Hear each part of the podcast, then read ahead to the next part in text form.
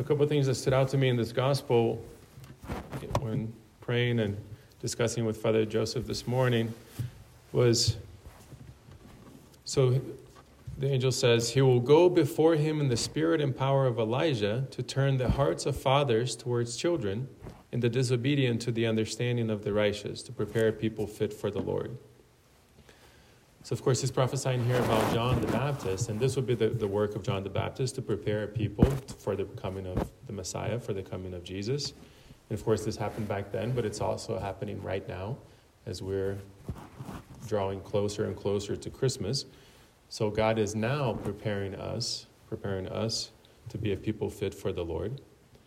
And the way that John the Baptist did this then, and the way that John the Baptist is doing it now, is by turning the hearts of fathers toward children and the disobedient to the understanding of the righteous.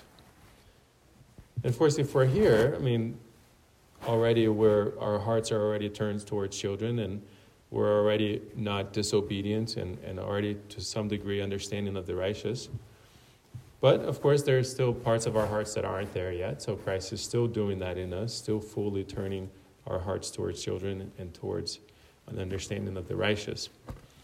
And so I thought about in reading St. Irenaeus, or St. Uh, St. Irenaeus in, this morning in the second reading of the Gospel of Readings, he gave us a list of how, how to maybe how, what is maybe an area in our hearts that are not yet understanding of the righteous.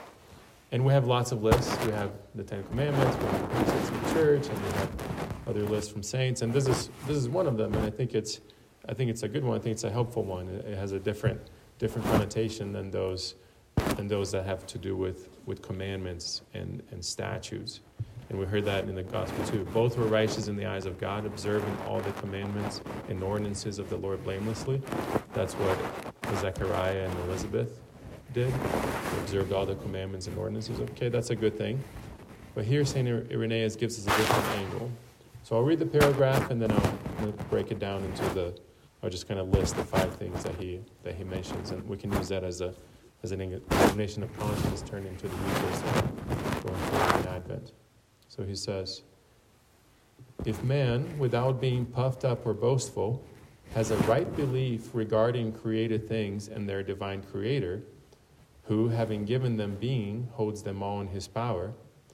And if man perseveres in God's love and in obedience and gratitude to him, he will receive greater glory from him. It will be a glory which will grow ever brighter until he takes on the likeness of the one who died for him. And of course, man here means man and woman, man or woman.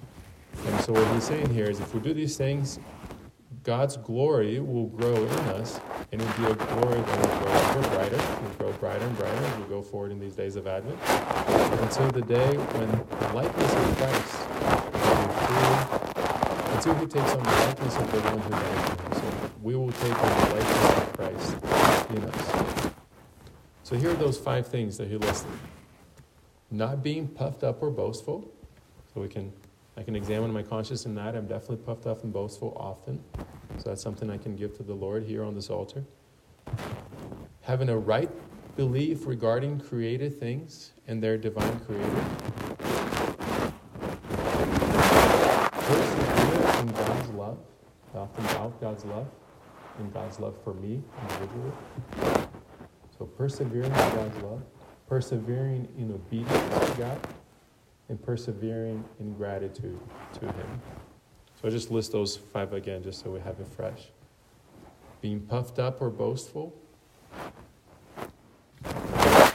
right belief regarding created things, persevering in God's love, persevering in obedience, and persevering in gratitude to God.